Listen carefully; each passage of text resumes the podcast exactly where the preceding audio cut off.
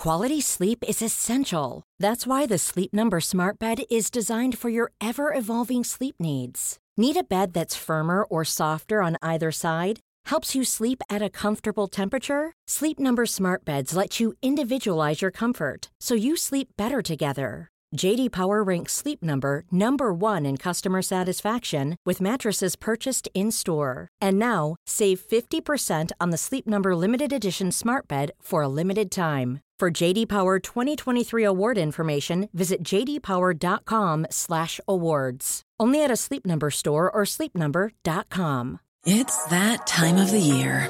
Your vacation is coming up.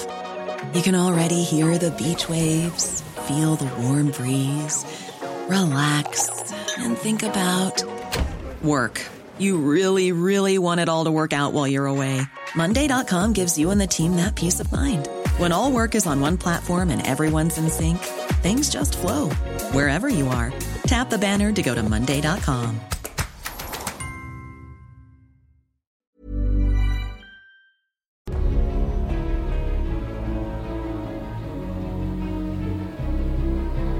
He's a filmmaker, an actor, a poet, an author, a philosopher, an opera director, and frankly, a living legend. Werner Herzog's documentaries span the collapse of the Soviet Union. I'm a German, and the first German that you probably met wanted to kill you. in the aftermath of the Gulf War, and the secret trauma of penguins. Is there such thing as insanity among penguins? Could they just go crazy because they've had enough of their colony?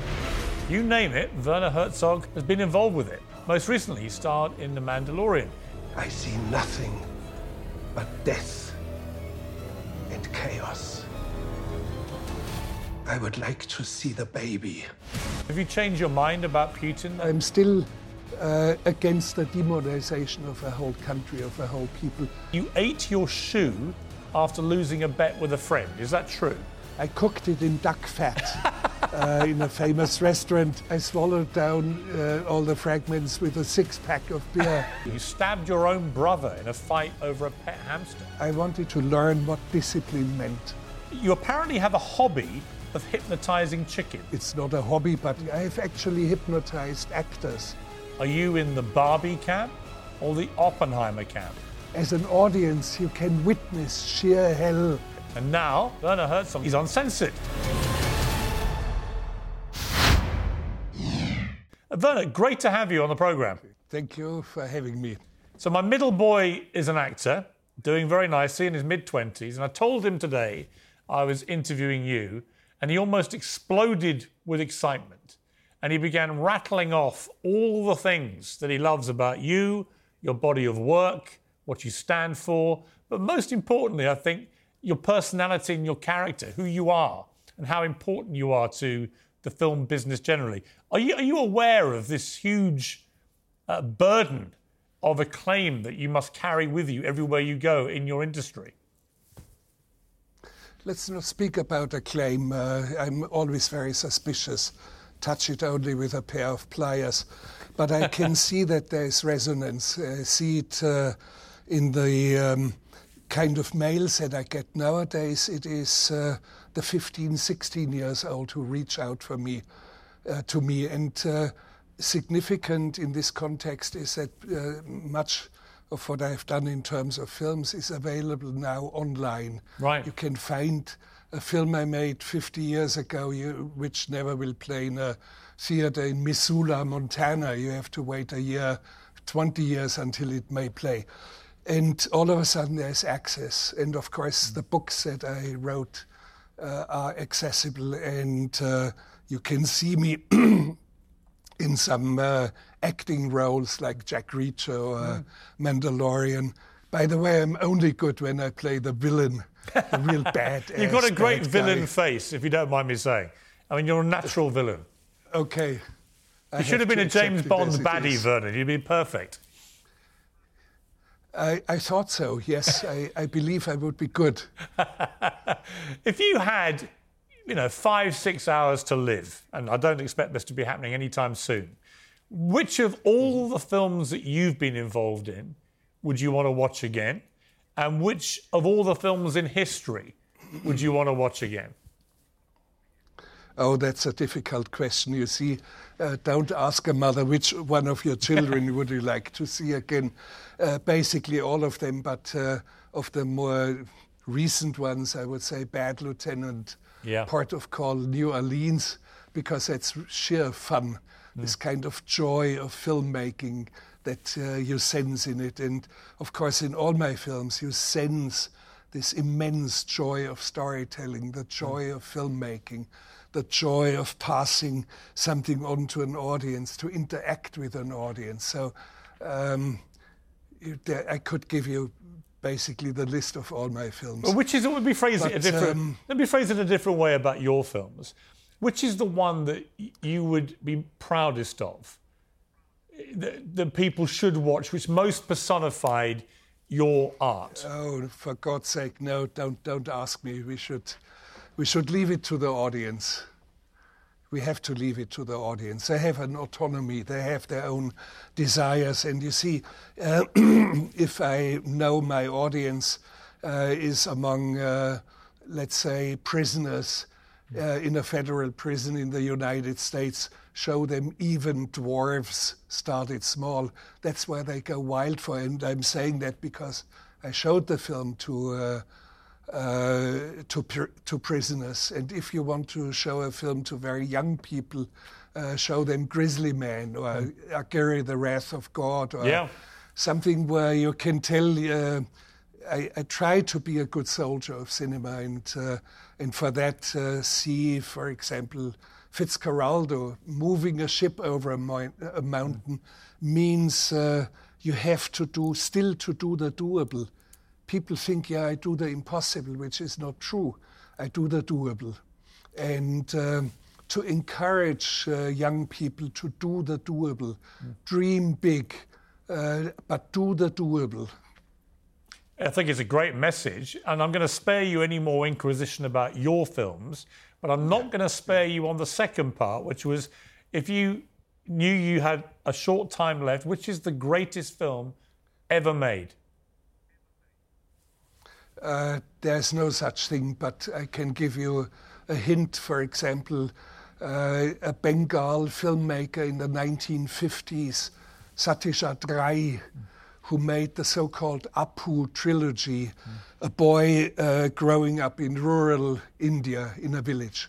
Uh, completely foreign to us and yet so human that we identify completely. It's of staggering beauty and of staggering um, closeness to us. So it's an ingenious filmmaker, Bengal, or for example, Rashomon by Kurosawa, uh, also made in the mid 50s. Uh, it's just phenomenal, and, and I'm, uh, I can't even learn from films like that because they're so great. There's always a mystery uh, that enshrouds them. What do you feel? And I think I know a part of your answer uh, to this because I've read interviews where you've talked about this. Yeah. But the really interesting phenomenon of cancel culture, which I generally despise, but particularly in movies, in art generally. You know, you made some iconic films with this guy Klaus Kinski, who was known as you know the most despicable yeah. human being to ever grace Hollywood stages. Um, but there were some great films in there, some great art that you made together. Yeah. You made an incredible documentary right. about him. I mean, obviously, he was an extraordinary one off character who a lot of people really hated. But then after he died, his daughter uh, came out and, and said that he had, for years, abused and, and raped her. And many people said, well, in that case, he should be cancelled and everything he was involved in should be expunged, which would, of course, include a lot of your films. How do you feel about that? Well, of course, it's a very serious question, and I have uh, struggled with it. Uh, of course, uh, I heard about all this, and I heard through his daughter herself uh, about the abuses only after he had died. And I must say, I absolutely believe her because uh, there were doubts in some media. I absolutely believe her. So he, he did monstrous things. Uh, but I try to separate the person, the monstrous person who uh, did extraordinary things, And the question, I could answer it with two more questions to you Yeah. and, and to those who are into cancel culture. Would you uh, remove every single painting of the painter Caravaggio from museums and churches because Caravaggio was a murderer? Do you have to remove all his work uh, from everywhere? Secondly, second question, what do you do about the Old Testament, about the book uh, of Moses? Uh, and I'm saying that because Moses committed manslaughter. Actually, when you read the Bible, it was, it's, we call it manslaughter, but it was more uh, premediate uh, sort of first degree murder when you read about it. Do you dismiss, do you have to dismiss the Old Testament because Moses committed manslaughter? Well, it's a, it's a very interesting question. You know, Harvey Weinstein has been jailed for very serious sex crimes, and yet he's, I think, the most Oscar-nominated person for his movies there's ever been. Do you remove all those films? I think it's a really interesting debate about where you draw that line, and I think it also runs to the, the the kind of hypocrisy and deceit at the heart of cancel culture. It really depends. The people driving it, it really depends who you're talking about. There's no consistency to it. It's not. There's no one set of rules. It's pretty much who they just decide they don't like. Yeah, yeah. Of course, uh, let's not set the rules. We are not God Almighty who sets the rules. However, cancel culture, as much as I dislike elements of it, it has changed the climate on movie sets. In a good way. It is something that you can, in a good way, yes. I think uh, women are much more respected. Um, the tone has changed. I mean, you don't have to look at my sets. My, you see, in my films, I had stars and great ones. Uh, Nicole Kidman, for example. Mm. And I said to her, and it's remarkable that you, we come up with that. I said to her, on my set, there is no stars. There are no stars. However, everyone in front of my camera is royalty. Mm. And I treat everyone like royalty, and I have done it all my life. Royalty. And it goes all the way to the minor parts, even the extras in the background, mm. they are royalty because I show them on a screen that has, uh, and I have recorded them with my camera. And that's a, it's, it's an attitude that should prevail much more on, on movie sets. If if the uh, behaviour and regulation of that behaviour on sets is much better, which is a good thing, and I would agree with you about that. What about the kind of um, you know people would describe it as a kind of woke attack on Hollywood, where everything has to tick a diversity quota box, or you have you know Snow White and the Seven Dwarfs, you can't actually use dwarf actors who then got angry, understandably. It's like this is these are plum jobs for them. Uh, What do you feel about that debate? Yeah, sure. Of course, it uh, it has its excesses, and when you look at uh, um, productions in Hollywood now, if you have, for example, a scene where the leading character, the young lovers, have to kiss each other, you you have to engage an intimacy consultant. I mean, I think they're called Uh, how they intimacy do coordinator. What does that mean? I, don't, I, don't, I can't even imagine. Yes, okay. So those are the excesses and those are the stupidities. Uh, much of it comes uh, basically down to earth. What, what is decent human behavior? And um, I was ne- never confronted uh, with this question because in uh, all my films that I have made, that there's not a single sex scene, and there's not a. I think only once or twice in films of my of mine, uh, uh, a couple is kissing but fleetingly. Really? So I've never been in really yes, and and I I have been asked about that, uh, and I don't have a real answer. Uh, I think on a screen there is a certain discretion. I don't like that when when a screen in the movies or on your TV or wherever uh, becomes too indiscreet, where boundaries of uh, humanness are uh, somehow transgressed. And uh, for if if you really want to see a sex scene, just uh, watch porno films. but do you feel, on a wider point, that um, Hollywood is going down a, a, perilous route when it tries to, you know, tick too many diversity boxes before it even makes a movie, or do you think that is a healthy progression?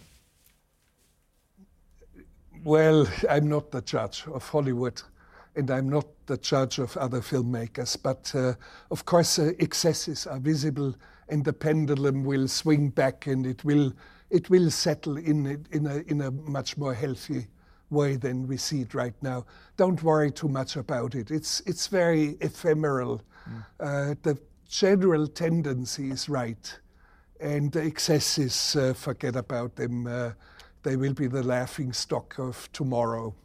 Do you consider yourself to be a Hollywood director, or does that phrase send a shiver down your spine? Uh, no, not really. Um, I've always worked outside of the film industry. Mm. Um, although I live in Los Angeles and I'm here sitting in a van uh, on Mulholland Drive, mm. right next to me is Mulholland Drive. Um, but I moved here because I fell in love. And that was 30 years ago. And I do not regret a single moment. I've, I've been one of those lucky men, one of those lucky bastards who found a wonderful woman. And because, because of her, I moved to the United States. And because of her, I moved to Los Angeles. I did not move to Hollywood. Mm. I moved to Los Angeles. And it's wonderful. I do not regret a moment.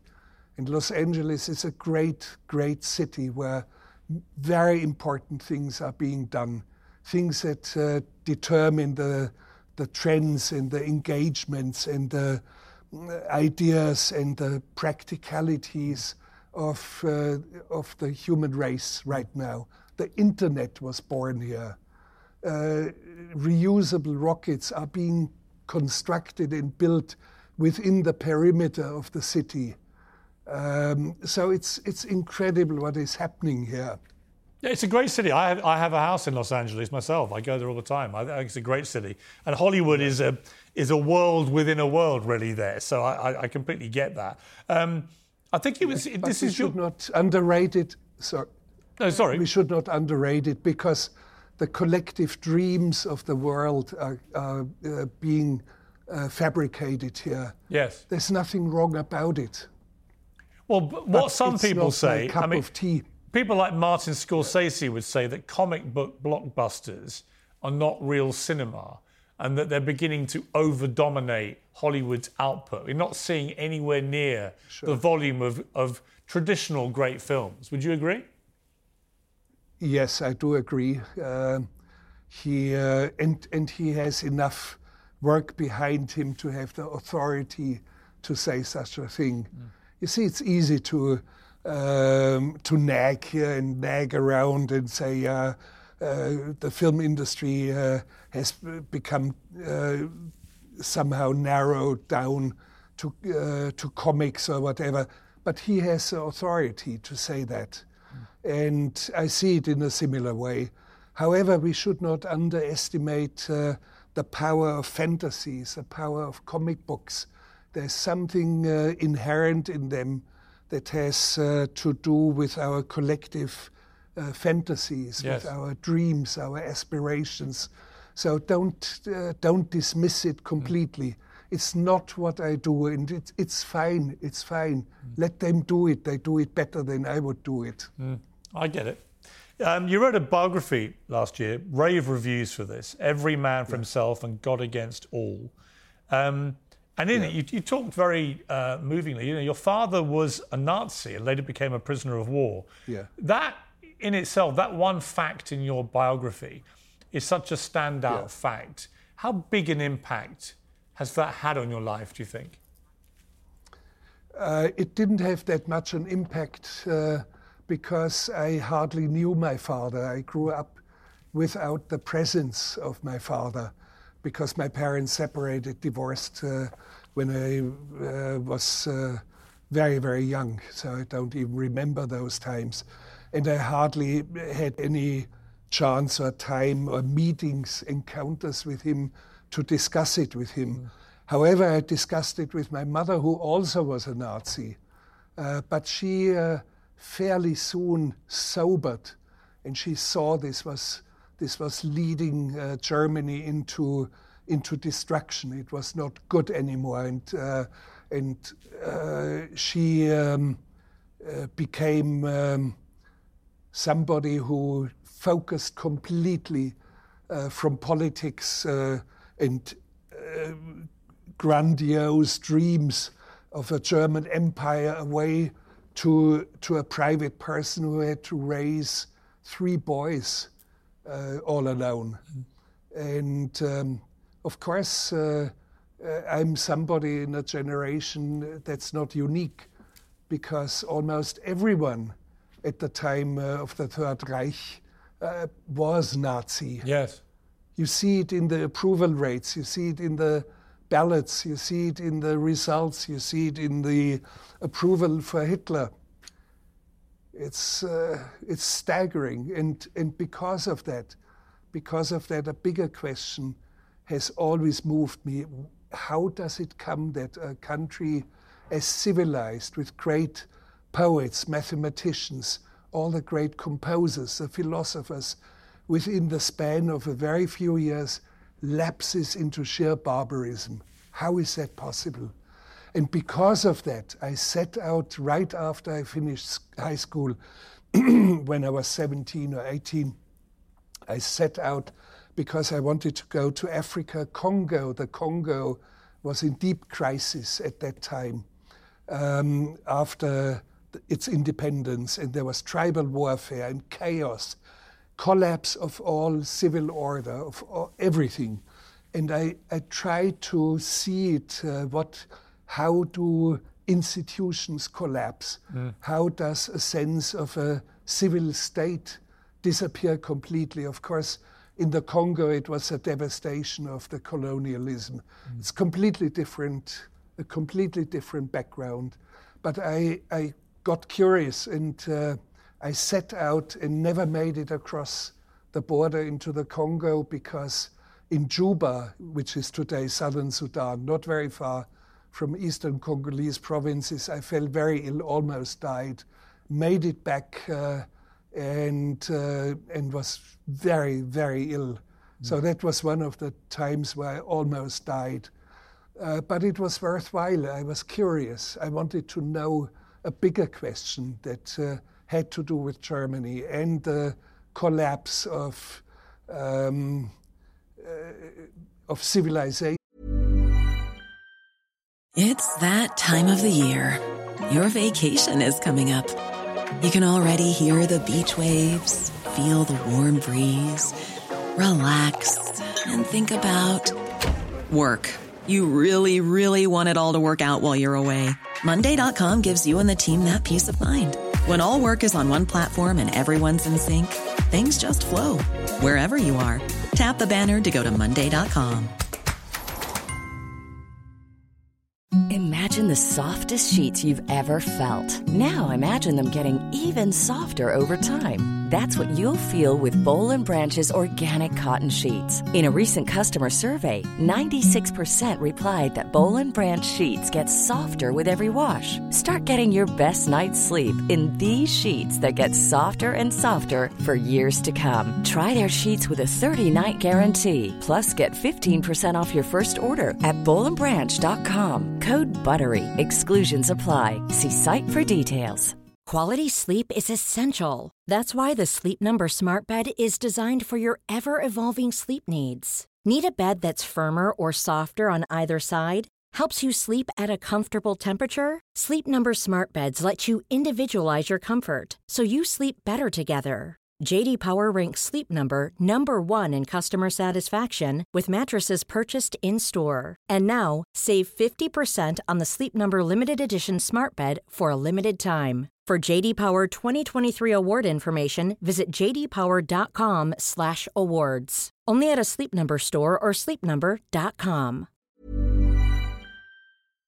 What did you conclude, Werner? I mean, when you really thought about it, did you come up with any explanation for how this could have happened to a great country like Germany? Yeah, I still do not have it. I'm still wrestling with it. I do only have very partial answers, uh, but we wouldn't have the time to discuss it. We Yeah. need 48 hours for that. But I do only have partial answers, and it's very, very hard for me to fathom, to fathom it. Uh, but of course, uh, something has become very solid inside of me. Be vigilant. You have to be vigilant, and you have to stem the tides very early on, the tides of destruction, When you see the tides of uh, of barbarism. You have to stem it early, early, early on. When you see um, that one of the consequences of the Israel Hamas war has been a surge in anti Semitism around the world, for many Jewish people, they feel That's very. the worst. That's the worst of all. Yeah, that's the worst. You see, you may see it from various angles. Um, pro-Israel, pro-Palestine, uh, what, whatever your opinion is, whatever your perspective is, there's one single thing that must never ever be the result, and that's anti-Semitism, and that's a lesson from Germans his, Germany's history. Anti-Semitism. That's that's uh, the the threshold where where you have to stop right right there and do something about it. Yes. You famously were the last person to interview Mikhail Gorbachev before his death, a remarkable film Yeah. called Meeting Gorbachev. Um, you've Yeah. spoken in the past about the demonization of Russia being a mistake, that there's been too much Yeah. animosity towards Russia from the West. Um, uh, has your opinion changed now, given the uh, Ukraine war, the activities of Vladimir Putin, what happened to Alexei Navalny and other protesters? Have you changed your mind about Putin and about whether the you know animosity towards him is in fact justified? Yeah. Not, not about demonization of a whole country. It's not only Russia. Now there's a tendency starting to demonize China. It is not healthy. It is not good. It's not an attitude uh, uh, for uh, a, a world order that should not start with demonization of very large populations and leads to conflicts that are avoidable. But should we not be should And, we not uh, be demonizing leaders like Vladimir Putin? I mean, you know, by that context, you could say, well, you shouldn't, you know, we shouldn't have demonized Adolf Hitler or whatever. Some people, through their actions, don't they just deserve proper demonization because they warrant it with their actions? No, not demon, not not demonization. Uh, uh, I, I would say um, uh, there there are courts of law. That is a better instrument. There should be instruments, and there are instruments. What if they ignore there. the law like Putin? So, uh, well, uh, that is what history is uh, is all about. Uh, sometimes political acts are outside of law, and we know that, and we see it. And and if you uh, start to to demonize a certain person, uh, well, I'm not. I'm really not for Putin. I'm not. Um, I'm not for war in general. And I think the war in the Ukraine was avoidable. It was avoidable, and we have to look what what happened, what was wrong. And when you mentioned Gorbachev, yes, Gorbachev was quite bitter. So many missed opportunities. He himself, upon his order, his signature, moved um, 400,000 Russian troops out of Poland and 5,000 tanks. And there was no reciprocity from the West, a missed opportunity. And I do remember, for example, in the early 2000s, uh, Vladimir Putin, invited by the German Bundestag, delivering a speech and, and speaking about the common European house from the Urals to the Atlantic. And uh, then a few years later, applying, Russia applying for NATO membership, which would have taken, uh, let's say, the, the conflicts out. Russia would have been embedded uh, in a construct of security. So there were many, many missed opportunities. And in principle, You can look at my face. In principle, I'm against war, against any war. Mm. There's something terrifying about it. And whatever we can do to avoid a war, we should do. But wars very often start with a climate of demonization. There was some of it was not necessary. But sometimes, as we discovered in World War II, leaders become so despotic over time that the only yeah. recourse for yeah. the rest of the world is to deal with it. Yeah. Otherwise, you can end up in a, sure. a, a hellish situation. Yeah. Yeah, but I'm not really a politician. I wish I, I had much more knowledge. I follow what is happening, so I'm, I'm well informed and I form my own opinion. Mm. And I'm very careful. I'm particularly careful with the media. We are on media right now, but I'm very, very cautious. And I've learned in important, in really important things, uh, to look into parallel uh, informations. Uh, BBC um, gives us a certain perspective of things, but uh, in important things, I would immediately uh, try to figure out what does Al Jazeera say about the same right, thing. I agree with you. What is the Chinese? What are the Chinese yeah. saying? Uh, on the internet, you can find the full speech yes. of, let's say, the Chinese president. Yes. And you better read the full speech and you know where, where China is standing mm. and not this kind of uh, uh, this kind of uh, propagandizing your perspective. Yes, so no, very, I, I think it's very important to, to do that. I completely agree with you. Um, Vern, I wanted to, to end. It's been a fascinating conversation. I could talk to you for a lot longer, yeah. but I wanted to end. There are so many great stories about you, but no one's quite sure yeah. where fact begins and ends and where fiction begins and ends with stories about mm. you. So I wanted to go through a little list yeah. we compiled just to clarify for the record whether these are true. So uh, let's start with a classic one that you ate your shoe after losing a bet with a friend. Is that true? Uh, yes, and it was filmed uh, by Les Blank, a documentary filmmaker. Werner Herzog eats his shoe. I did, but it was not. So, it was to encourage Errol Morris, who was a, a nobody who's made his first film. I encouraged him. You finish this first film and I want to see it. And when I see it, I eat my shoes. What did it yes, taste? Correct. What did it taste like? I don't remember because I cooked it in duck fat uh, in a famous restaurant, and because I thought duck fat would uh, have much higher temperatures. Yes, it does before it boils but the leather shrinks and it became tougher and tougher. I had to cut it in little fragments with a pair of poultry shears and swallow it down with a. I, I swallowed down uh, all the fragments with a six pack of beer. so I was completely drunk after it, so I don't recall how it tasted. But you can eat your belt, you can eat your shoes, ladies can eat her le- their leather handbags. It's that okay. is a you can digest it easily. That's a fantastic yeah. story. Um, I know this one's true, but I just still find it startling. You stabbed your own brother in a fight over a pet hamster.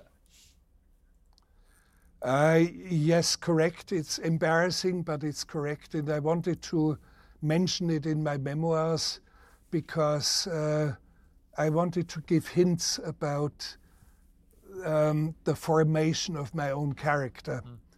How, because of a catastrophe that I um, that I created, I had to learn immediately. I had to to learn what discipline meant. It also says here you have a hobby of hypnotizing. And by the way, can I can yes. I say yes. can I say one thing? Uh, in in my memoirs, yes, of course, because I have uh, in my films I have sometimes departed from facts, but in order to reach a deeper truth. But in my memoirs, fact checking took more time than writing really? uh, the uh, the entire book. Yeah. And my my brothers, my siblings read it and confirmed or, or asked me to modify certain mm. things. It took more time, more time than writing it. Well, you know, it's very interesting. But please, you I interrupted you. well, they always yeah. say if you like, if you take a, a, a car accident and you ask 10 witnesses yeah. a week later to recount what they saw, yeah. they'll all give slightly different versions. That's just the nature of, of human memory, I think. Um, you apparently have a hobby of hypnotizing chickens. Is that true? Um, it's not a hobby, but you, I think anyone can hypnotize a, a, chicken. I have actually hypnotized actors for one film, uh, Heart of Glass, where a village community lapses into some sort of a, uh, somnambulistic state, sleepwalking into a disaster that is prophesied and foreseen. Uh, and, and I wanted to create a state of somnambulism in the film. I, I actually ended up hypnotizing the actors. I could actually hypnotize an audience via a screen. Wow. It's not as effective. It, it, it is possible. I will, I will not do it Don't here, do but it, it is no. possible and I've tested it. Yeah. Amazing but talent. hypnotizing a chicken is hypnotizing a chicken. You take the chicken's beak uh, on the ground, and then you draw with a piece of chalk. You draw a, a, a quick line away from its beak. Wow! And it uh, it will be stay hypnotized. For a while. Fascinating. Um, I've heard of method acting, but never method directing like this. You once climbed into a live volcano so you could film it close up. Is that true? Uh, yes, uh, and you can see the images. Uh, and uh, the um, title page of the cover photo uh, of my memoirs, Every Man for Himself and God Against All, is a moment where I just climbed out uh, in a, some sort of a suit, protective suit. Uh, it looks like a space suit a little bit. Um, and I was down at the very crater with a volcanologist, the famous British mm. volcanologist Clive Oppenheimer, mm. who teaches at uh, Cambridge University. And we approached it, and for a fortnight, it was fairly regular and quiet. And all of a sudden, uh, something big happened, and uh, slabs of molten lava were raining down, so we better fled. Uh, uh, yes, I was very close. In one case, too close, a little too close. Is it true you don't have or use a mobile phone, a cell phone? I still do not have one, but I I do it not for nostalgic reasons. I, I've thought a lot about it. Uh, I want to derive all my knowledge of the world and of reality in a more direct way, not through applications on a cell phone. And I do not want to be reachable all the time.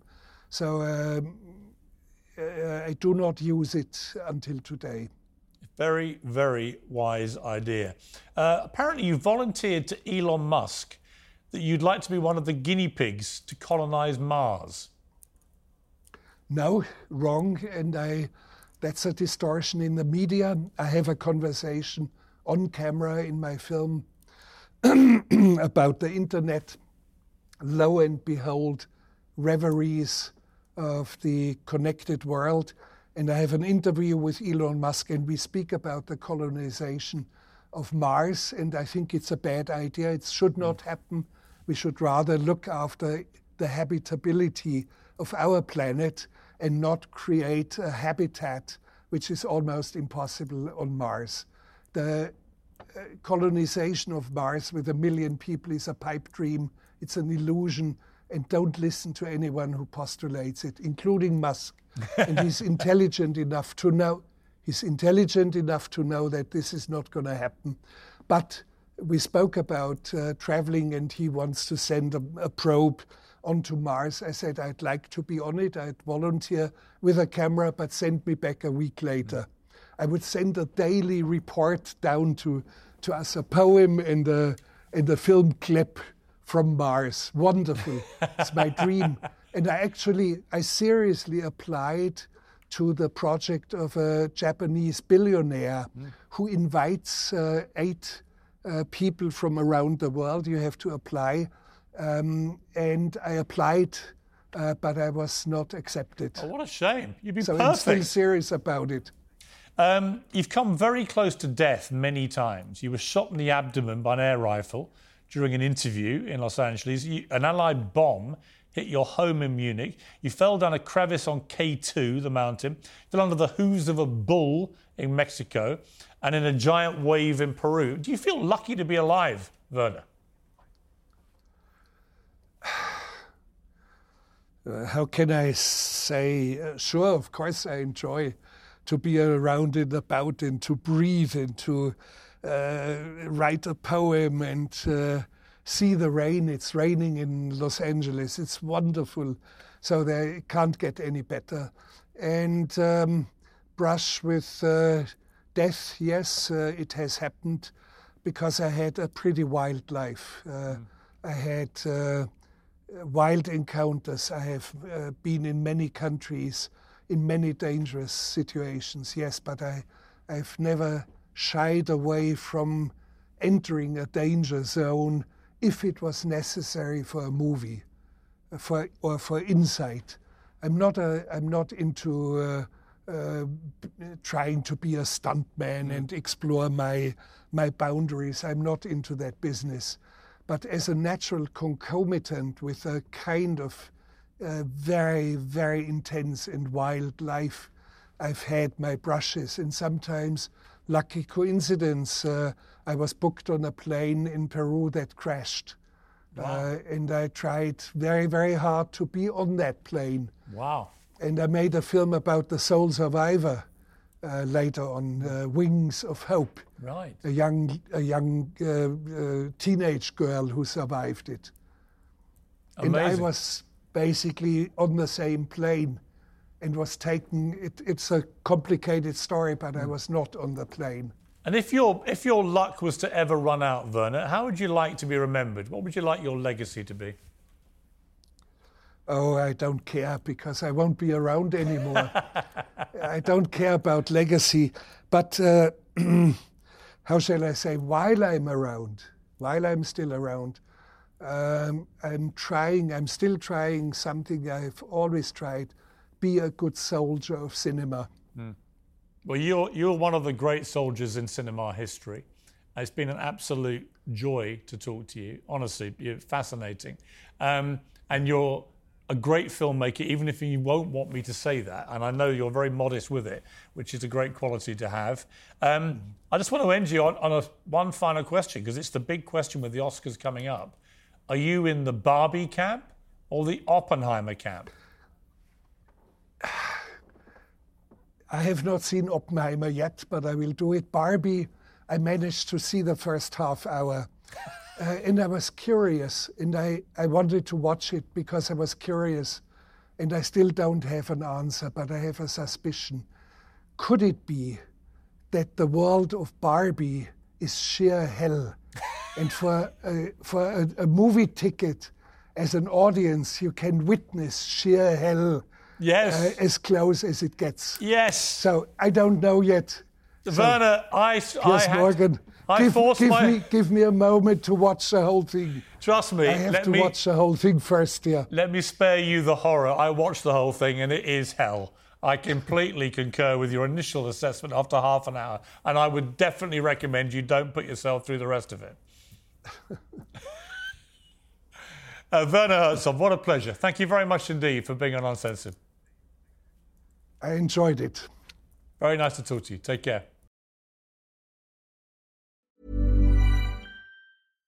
Hi, I'm Daniel, founder of Pretty Litter. Cats and cat owners deserve better than any old fashioned litter. That's why I teamed up with scientists and veterinarians to create Pretty Litter. Its innovative crystal formula has superior odor control and weighs up to 80% less than clay litter. Pretty Litter even monitors health by changing colors to help detect early signs of potential illness. It's the world's smartest kitty litter.